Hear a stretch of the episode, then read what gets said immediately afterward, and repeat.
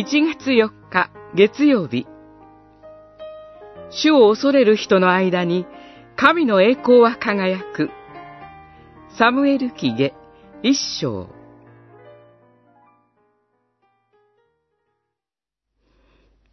ダビデは自分の衣を掴んで引き裂いた。共にいた者は皆それに倣った。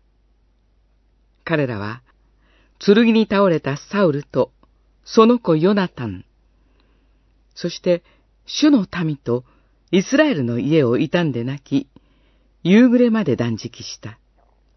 一章11節、12節。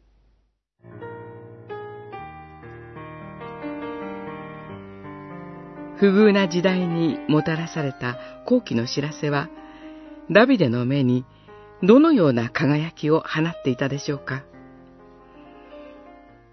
サウルの追撃を避け、ペリシテ地方、ガトの王、アキシュのもとに身を寄せていたダビデに、イスラエル敗北の知らせが伝えられます。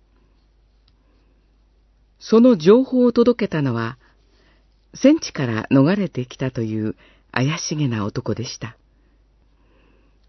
男は自分がサウルにとどめを刺したこと、さらに、サウルの遺体から剥いできたという王冠と腕輪を差し出すことで、ダビデの懐に入り込もうとします。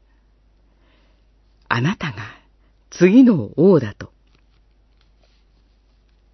細部の真意はともかく、男が伝える情報はダビデにとって魅力的なものであったはずです。しかし、ダビデが躊躇なく見せたのは、怒りと悲しみの姿でした。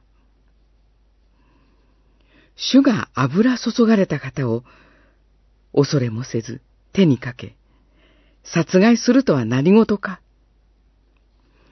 ダビデ自身も、サウルを手にかける機会が幾度かありました。